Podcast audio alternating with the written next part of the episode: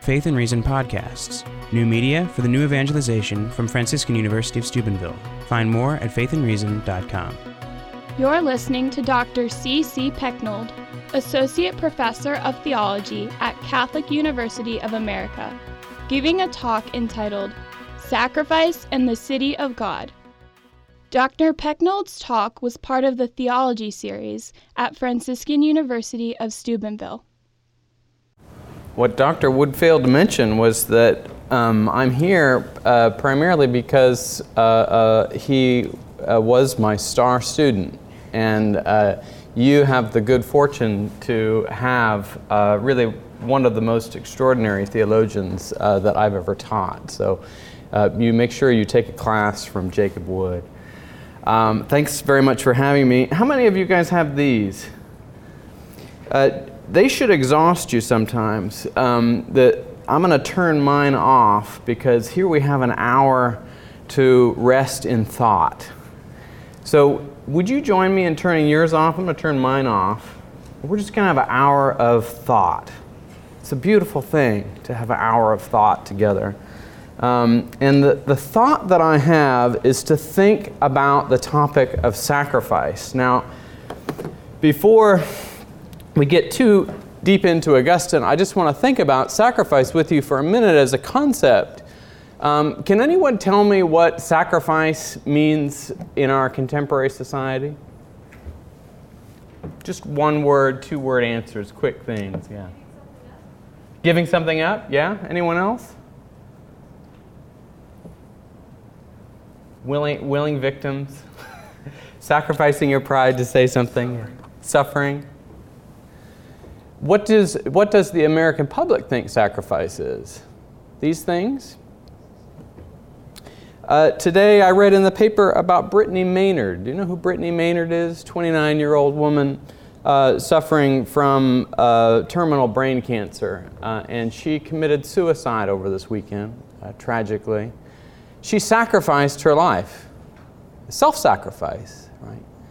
What was that sacrifice ordered to? In the press, it seems um, that it is being lauded as an expression of the virtue of fortitude. Right? I saw USA Today said that this advanced the conversation. Right?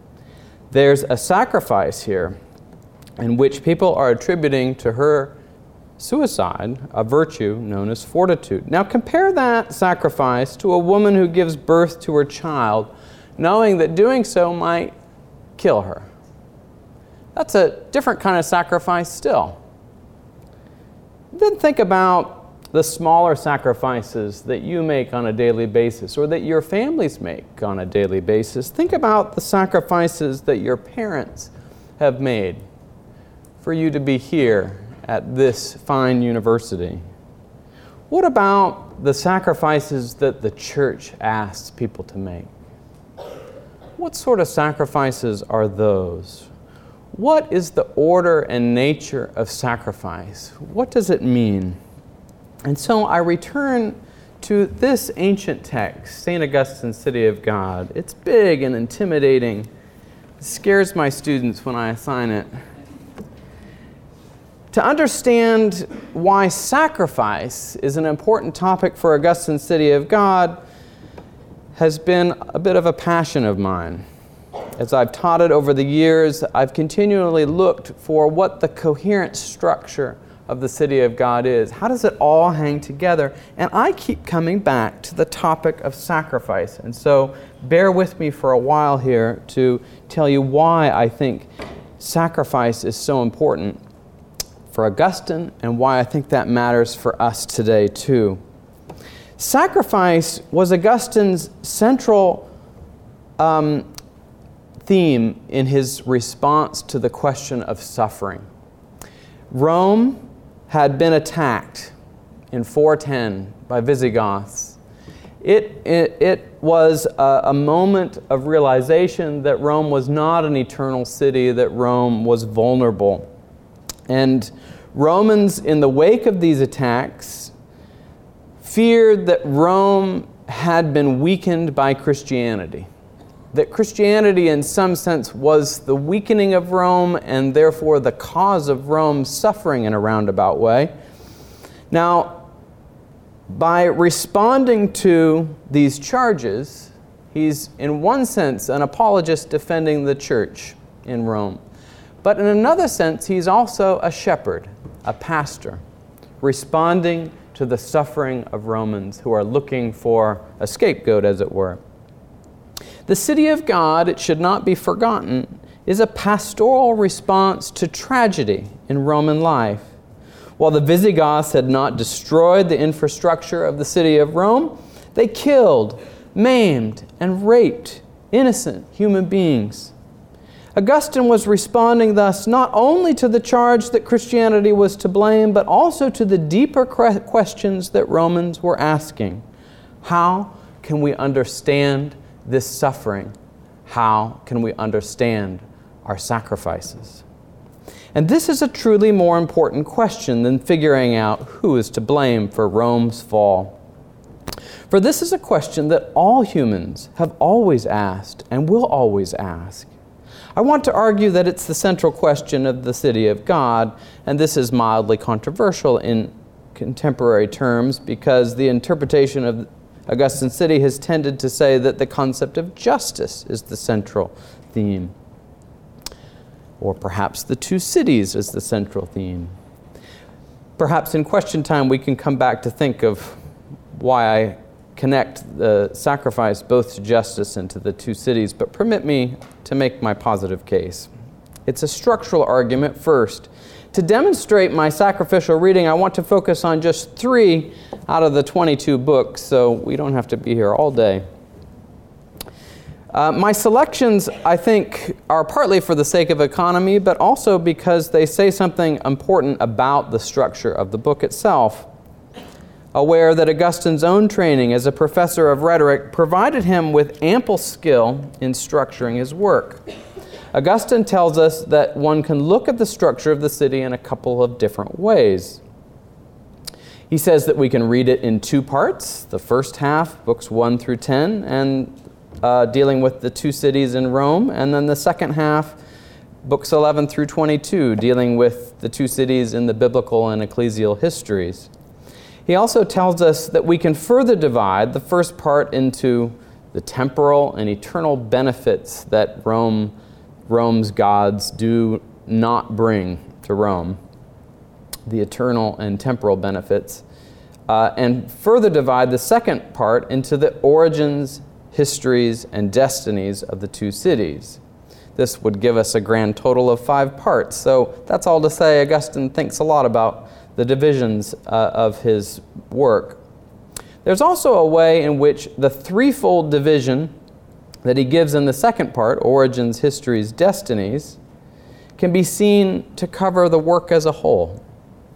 Not as origins, histories, and destinies so much as quite simply beginning, middle, and end, uh, for an unspoken clue about how things hang together around the concept of sacrifice. And so I want to focus our attention on Book 1, Book 10, and Book 22, beginning, middle, end. Here I find Augustine reflecting in Book 1 on living responses to a real suffering, the fall of Rome, and the sacrifices attached to it, both pagan and Christian. And then in Book 10, to reflect with Augustine on Christ's sacrifice. And in Book 22, on the importance of the Eucharist as sacrifice and the conformity of saints and martyrs to this end. All right. So now, introductions aside, we're going to do a three act play. And the three acts are uh, these books 1, 10, and 22. So, Act 1. Augustine begins the city by stating that he aims to demonstrate the excellence of humility to the proud. Here we get an important indication of what Augustine's pastoral advice to his Roman readers will be. The pride of Rome has been wounded by a great fall and by great personal sacrifices. They are now pointing, the Romans that is, are pointing their bloodied fingers at Christianity, Catholicism, and Augustine means to deepen their reflect, reflection on this suffering and the virtues required to endure suffering, importantly, to make sense of sacrifice. Let me highlight two examples then from Book 1 that Augustine takes from Roman history, which give Augustine an opportunity to assess how Romans, at their best, dealt with suffering. Exemplars that Romans themselves lift up and say, hey, these people in our history, they're exemplars of how you deal with suffering in our culture and how you respond to that suffering. Lucretia and Regulus are the two examples that he highlights and I want to highlight. Lucretia. In, in the structural middle of Book One, I like paying attention to structure. The middle of Book One is a discussion of famous suicides in Roman history. And in the first place is the suicide of a woman named Lucretia. Not the same story as Brittany Maynard, but you might see some analogies. Returning to Rome's founding myths, Augustine recalled the story of Lucretia and her virtue of honor as the highest of all Roman virtues. Lucretia, you'll recall, embodied Roman virtue precisely because she took her life rather than to suffer dishonor. Indeed, Augustine cited many examples of this tendency in Roman history. The example of many a brave general who did the same rather than face the shame of de- defeat. But no example could have been as powerful and as fundamental as the example of this woman, Lucretia, because it was her suicide which gave rise to Rome's freedom. It's her suicide that immediately precedes the rise of the Roman Republic, the glory of Roman freedom and honor. Augustine asked his readers, though, what sort of virtue brought self destruction? Lucretia's, um, Lucretia was, was raped, and to defend her honor, she kills herself. But she had done no wrong. She commits suicide because her culture admired this as an act of defense of their highest virtue, honor.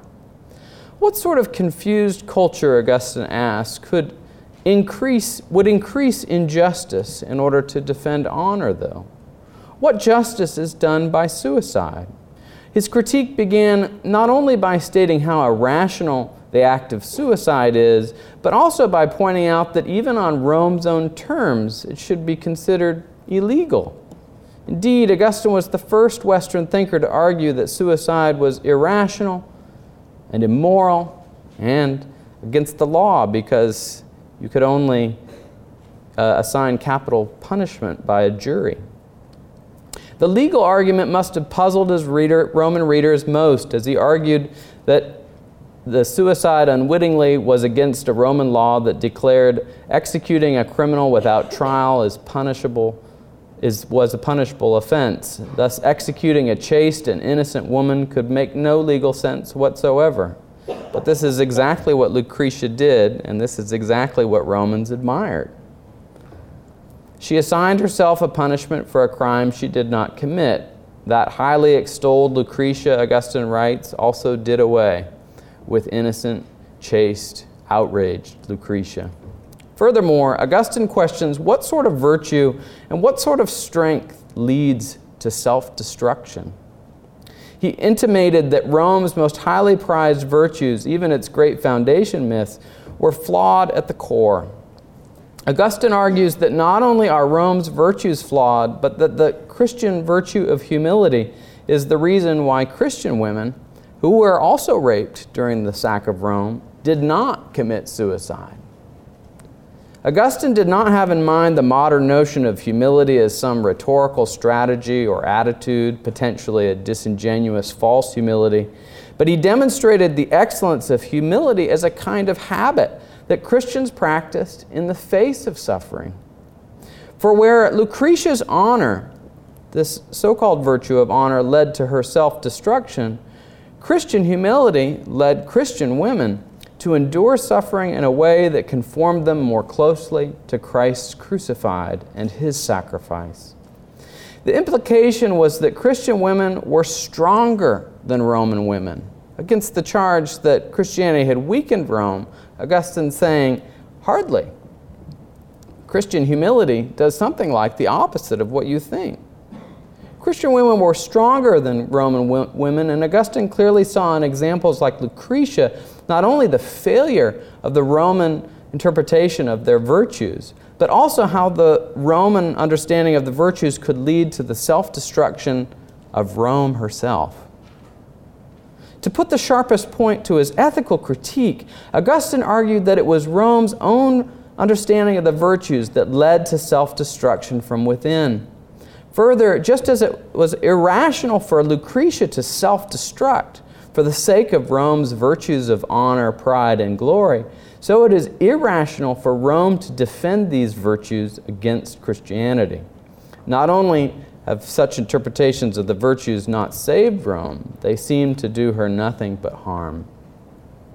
The second example from Book 1 is the example of Regulus. Now, many people look to Lucretia and say, see, Augustine doesn't think that any natural virtues, any acquired virtues in Thomas Aquinas' terms, any, any uh, virtues that one would have apart from Christianity are real virtues, that they're just splendid vices. So people look to Lucretia and they say, see, Augustine doesn't think that you can be virtuous without the gospel.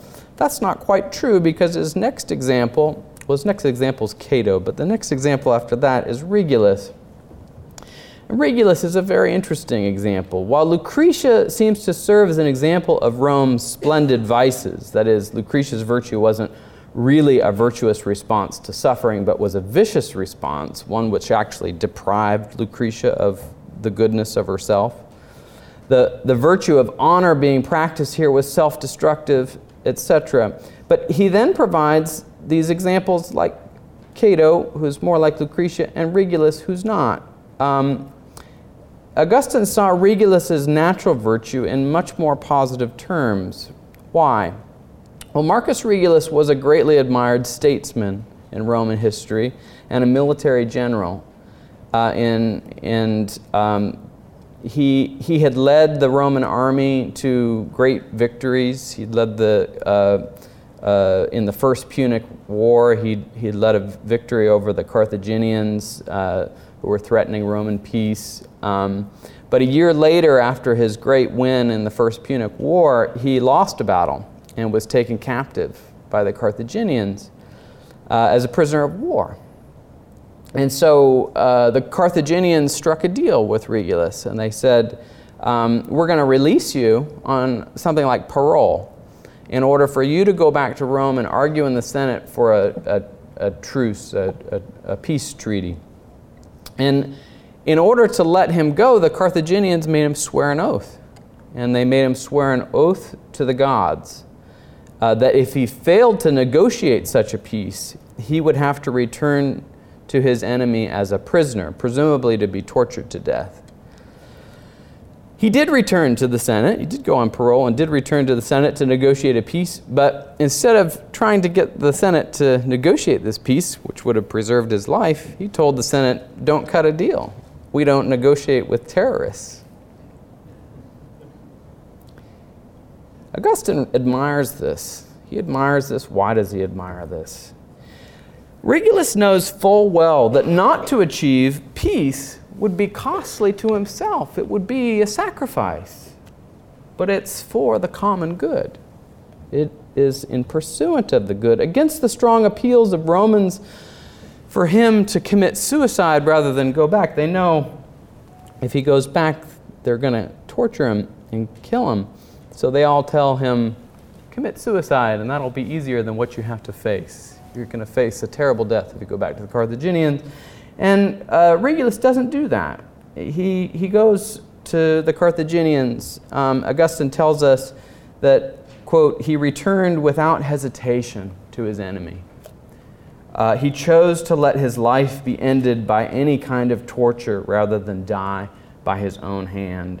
And by this choice, he put beyond any doubt that suicide was, in his judgment, a serious crime. End quote. And then Augustine adds his profound admiration for pagan Regulus. Quote, Among all their heroes, men worthy of honor and renowned for virtue, the Romans have none greater produced than Regulus. Both Lucretia and Regulus were models of Roman civic virtue, and Augustine's making distinctions between them. So, why does Augustine prefer the exemplarity of one over the other? One acts falsely for the true virtue of honor, but the other acts truly for the virtue of fortitude. This is an important distinction often missed, in, for example, in Protestant accounts of virtue in Augustine. Regulus is admirable, noble, and worthy of fortitude ordered to the right ends. Instead, preserving some supposed personal honor, as with Lucretia, Regulus demonstrates the virtue of fortitude ordered to the common good of the earthly city, and also in obedience to the gods to whom he swore an oath. Augustine writes, quote, The gods they worshipped were false. No argument from Augustine there. But their worship was genuine, and they faithfully kept their oaths, unquote. That is to say, Augustine doesn't think that Regulus is admirable for worshiping false gods. Um, he doesn't think Regulus um, is worshiping the one true God, but nevertheless, he admires that he has related his virtue to an extrinsic end, an end beyond himself. To say their worship was genuine is not to say that they were directing their worship properly, but that they knew their worship needed to be directed beyond themselves, which is to say, he admires that a figure like Regulus knows that virtue is tied to sacrifice, and sacrifice is tied to uniting ourselves to that which is eternal. And that's worship. Augustine praises Regulus's virtue to show his Roman reader that the most virtuous response to suffering is intimately, intimately bound to our potential to obey God. That is to say, that it's tied to questions of religio, those acts which bind us to God or the gods. Of course, that means he will still need to convince them of the one true God. But he doesn't immediately turn to an argument for God's existence or for his simplicity. In contrast to both his treatment of Lucretia and Regulus, his concluding move in the first book is to lift up Christian women as superior examples and exemplars of virtue, precisely because they model the excellence of humility, obedience, and trust in divine providence. Quote, Christians worship the true God and they yearn for the heavenly country, Augustine writes. This gives them a much greater fortitude, he says, not to commit suicide in the face of suffering, but to endure even the most humiliating forms of persecution. And at this point, it seems that he turns to speak to the Christian readers directly. He writes, Therefore, faithful Christians, do not think a life do not think life a burden because your enemies make a mockery of your chastity. Do not think life a burden because your enemies make a mockery of your chastity. Sound familiar today?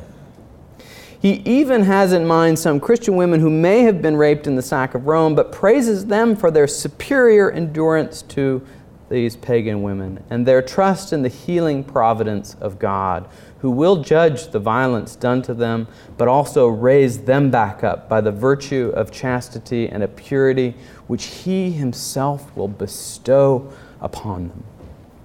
Such exemplary Christian women provide, in my view, a kind of Marian exemplar for all of Rome to see.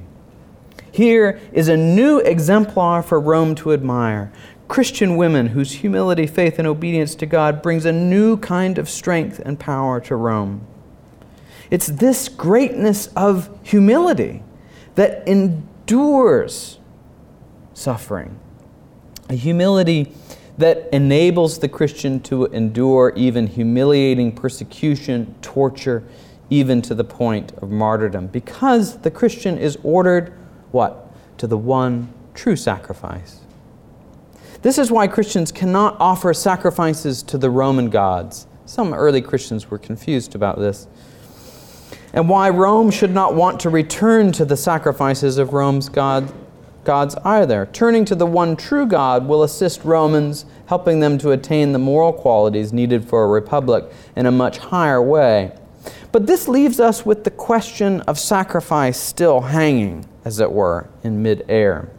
So let's fast forward now from book one to the middle, right about there.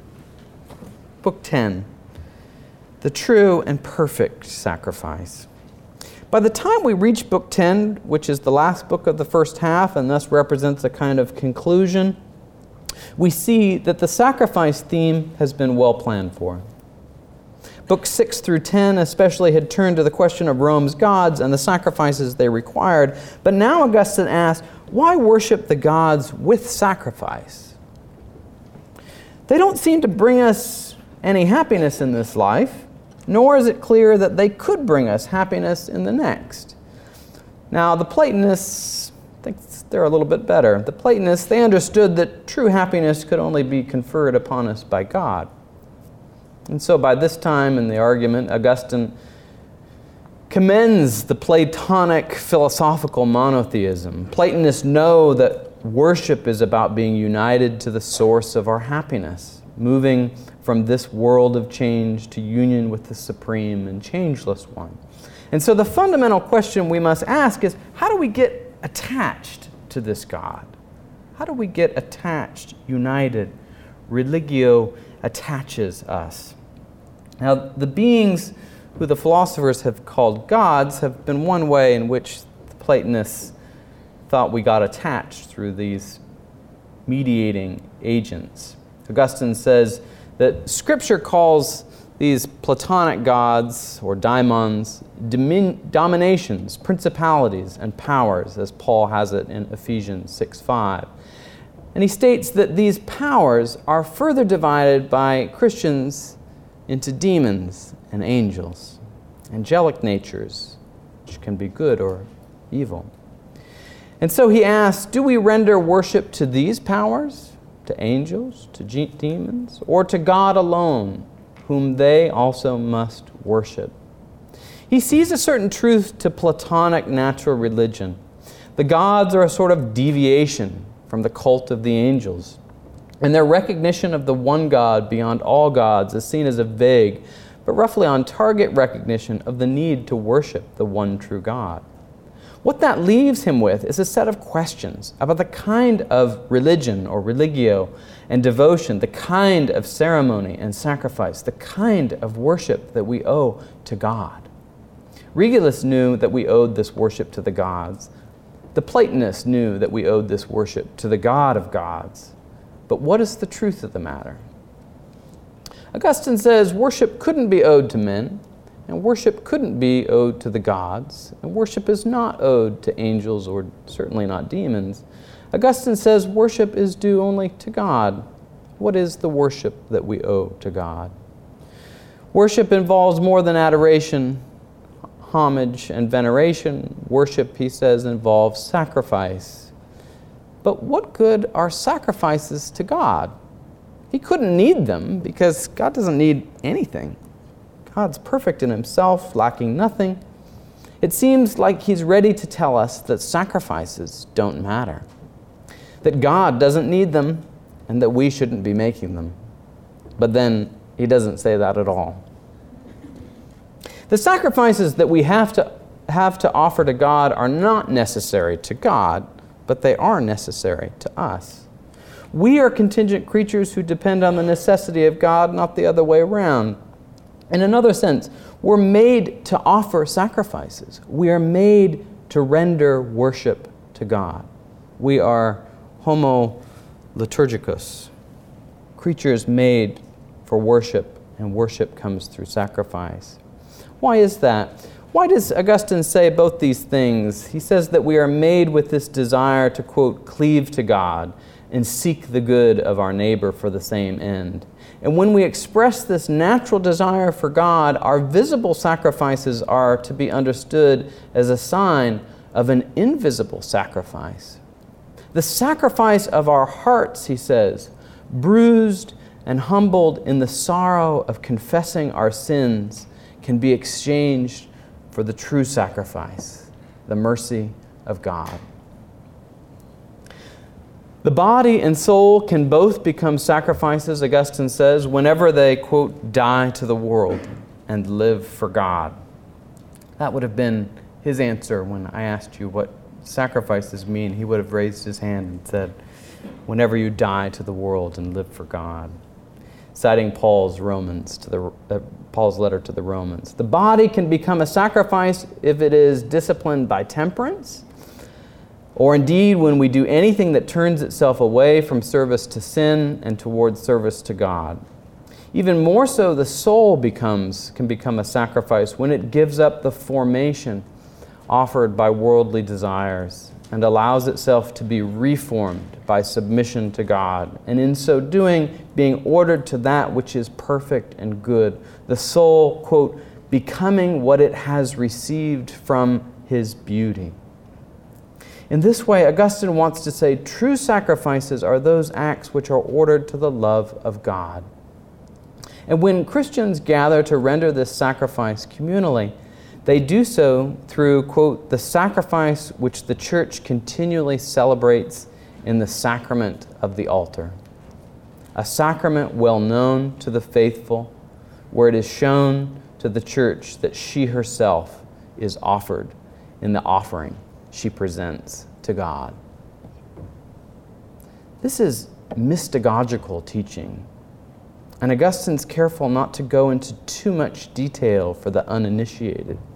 But here we can see the first place in which Augustine draws the Roman reader back into the church to see that Christians, like those Roman civic heroes, are also making sacrifices on behalf of the city, the city of God. Their sacrifices are well ordered, and in the Eucharist, these sacrifices are being transfigured and transformed into Christ's sacrifice. As I said to my 11 year old son the other day, all we do is bring him a little piece of bread and some wine, and he returns by giving us himself. Extraordinary exchange. As true God and true man, Christ is a mediator who can both be the true sacrifice to which all of our sacrifices truly point and receive our sacrifices in such a way as to make the offering perfect before God in a way that we cannot. As Augustine puts it, quote, this, um, uh, he is both the sacri- sorry, he is both the priest, um, oh, that quote got cut off. Oh well. He says something there, very important, which is cut off in my text. Okay, but you get the point um, that Augustine culminates his argument in Book 10 by lifting up this connection between Christ as the true sacrifice in uh, the Eucharistic sacrifice. All right, third act. Third act. And here I turn to the end uh, of the city of God a little bit on book 18, but mostly on book 22, which I call Life Conformed to the Eucharistic Sacrifice. At the end of the city of God, Augustine writes, quote, the mortal course of the two cities, here we'll bring the two cities back in, the mortal course of the two cities, the heavenly and the earthly, are intermingled from beginning to end. One of them, the earthly, has created for herself from any source she pleased, even out of men, false gods to worship with sacrifice, but is herself created. Um, sorry, false gods to, to worship with sacrifice. The other city, a heavenly pilgrim on earth, does not create false gods, but is herself created by the true God, whose sacrifice she is herself say that again. The other, a heavenly pilgrim on earth, does not create false gods, but is herself created by the true God, is constituted by God, whose sacrifice she is herself. She, the church, becomes a sacrifice. Why does Augustine say that the heavenly city on pilgrimage, the church, is herself the sacrifice? Why do you think? We might expect him to say, after his earlier treatment in Book 10, that Christ was the true and perfect sacrifice, but recall that he also stressed how we become partakers of Christ's sacrifice, the eternal benefits of the redemption of Christ's sacrifice are communicated directly to us? Directly to us in the Eucharistic sacrifice. And Augustine even suggests that we may receive this bodily in the sacraments as well as in our hearts, which I think is this worship of the heart inclining to Eucharistic adoration as well. But that's to read in, into Augustine a bit. But he attends to the way in which we uh, are the, the Eucharistic sacrifice is communicated to us body and soul. This is an extremely important question for understanding our themes. For St. Paul, it is clear that we are to offer our bodies as a living sacrifice.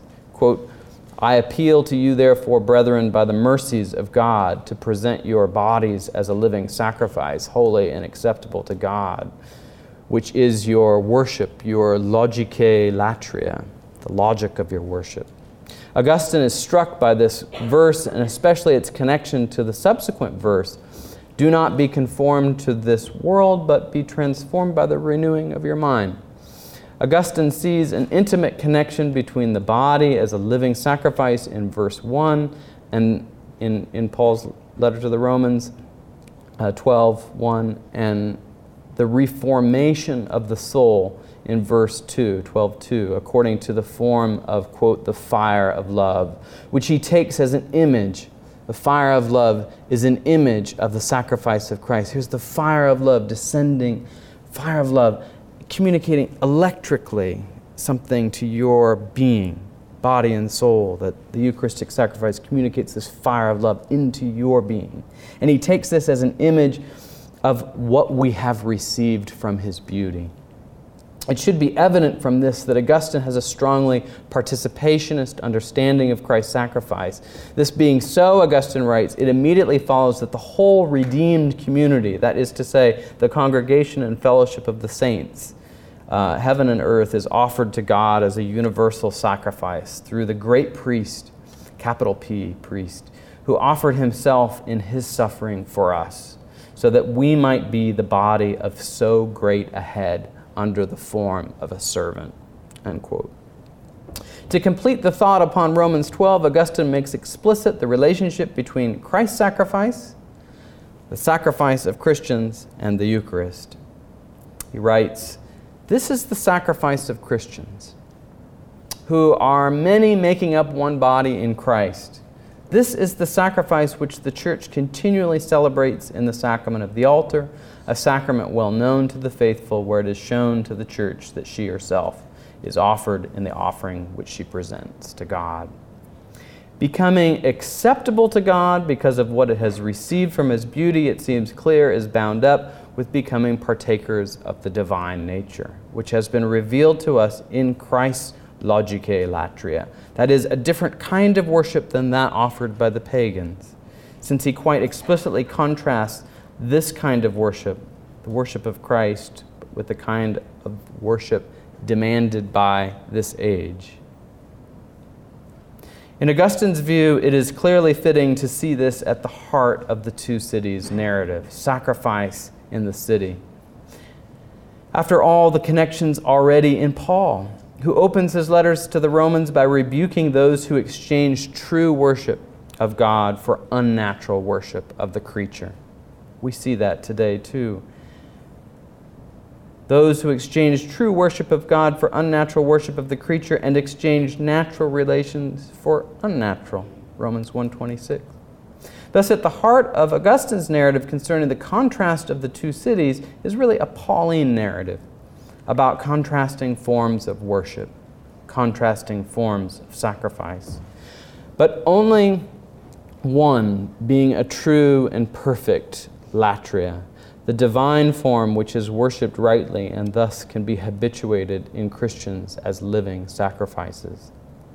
If we look at the end of City of God 18, we will find Augustine reflecting at length on the martyrs, which he then reflects again on at length in Book 22. And that's because sacrifice is not only vertically directed towards Christ, but the flow of oblative life, that electricity, that flow of divine love comes into the Christian life, flows into human beings. He has observed this dynamic before And I think it's a dynamic he even is observing in Book One of the city, where he contrasts the honor suicides of Roman Stoicism with the behavior of Christian women, or where he chides pagans who worship false gods yet received refuge in Christ's church and especially in the shrines of his martyrs. Augustine's consistently interested in situating the gospel, quote, amid terrible persecutions and the manifold tortures and deaths of martyrs, precisely because he thinks that the church is herself the sacrifice of Christ, which is at the heart of martyr- martyrdom. It is always the participationist account of sacrifice that shapes his view of the martyr and indeed the saint. He suffered, he died, he rose again, Augustine writes, showing by his suffering what we ought to undergo for the cause of truth. He showed us by his suffering what we ought to undergo for the cause of truth. End quote. It's tempting to think that martyrs are made by kings or emperors or even heretics. Instead, martyrs, Augustine says, are made by God. They are the ones who have received perfectly the beauty of the divine form. The martyrs are martyrs, though also for the sake of their enemies.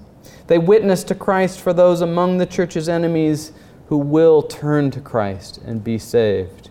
For Augustine, the blood of the martyrs speaks to kings throughout history, quote, by whose laws the church was being devastated. So the martyr is not simply a sacrifice, but also the martyr is an evangelist, a witness, one whose body and spirit have become the very presence of the logike latreia of Christ. It is hardly a wonder that so many martyrdoms in the early church were described then in Eucharistic terms. Augustine sees the martyr not only as an evangelist, as the presence of Christ, but the martyr is a witness to social and political truth as well, hoping that the blood of the martyrs might awaken even persecuting kings and cultures to the true king of the ages, whose name, quote, they had ruthlessly tried to remove from the earth. Almost done. Augustine observed and predicted in City uh, City of God, Book 18, that as the world became Christian, the devil would increasingly stir up heretics to oppose Christian doctrine, and these heretics could torment the souls of the devout in, uh, in ways uh, which far exceed the harm that kings could bring to the body. All enemies of the church, though, Augustine says, can train the Christian. If the enemies have the power to do bodily harm, as he thinks kings do, then they train the church in patient endurance. If the enemies have distorted the truth of the Christian faith with perverse notions and persecute the heart, this is what he thinks heretics do, then they train her in wisdom, opportunities to be properly formed, to order oneself to the true and perfect sacrifice. Remarkably, Augustine says that neither kind of enemy that you will ever face can really harm you as a Christian or harm the church. There is not a hint of apocalypticism in Augustine's commendation of persecution, of the embrace of persecution or martyrdom. There's something pervasively oblative about Augustine's understanding. The martyr is really an icon of how the Christian should manifest this flow, this fire of love descending into our life through the Eucharistic sacrifice, through Christ's sacrifice. Whether there's threat of physical harm or threat of some soft despotism, Augustine is confident that Christians have the resource, they have the fire of love. Augustine writes that while an end to martyrdom might bring consolation, especially to the weak, the truth is unalterable. All who want to live a devout life in Christ will suffer persecution. Just a fact, Augustine thinks even in times of tranquility, even when those outside the pilgrim city do not rage, there is still going to be invisible forms of persecution, Augustine says, that are no less real for being invisible. The Christian will never escape those, quote, who by their unprincipled behavior torment the feelings of those who live devout lives. If not in their bodies, Christians will still suffer this persecution, he says, in their hearts. It's at this point, um, and here I'm going to advance a little bit, that Augustine continually counsels Christians not to be afraid, counsels Christians not to be grieved by persecution, but to be joyful and devout, to love one's enemies all the more, to love one's neighbors as oneself. There's an enormous hope and confidence that comes from this fire of love that's descended, especially when he discusses the martyrs in Book 22. It's how he closes out his argument with the Romans, with Christian martyrs. The Romans claim that Christians are weak. They claim that they need to resist Christ. This is what the Romans are claiming. Let's resist Christ. Let's resist these Christians and return to pagan virtues. This is how Rome will endure. Augustine's response is no. It's the martyrs who endure the bitter enmity and savage cruelty of the world, he writes. They overcame the world not by resisting, but by dying. Where the pagans offer sacrifice to their gods, Augustine's keen to emphasize that Christians do not make sacrifices to martyrs, but that the martyrs have become partakers of Christ's sacrifice. And he associates how the shrines of the martyrs is where you would celebrate the uh, sacrament of the altar, where there were these shrines uh, to, to different martyrs. He, he writes, We do not in those shrines raise altars on which to sacrifice to the martyrs, but to the one God, who is the martyrs' God and ours.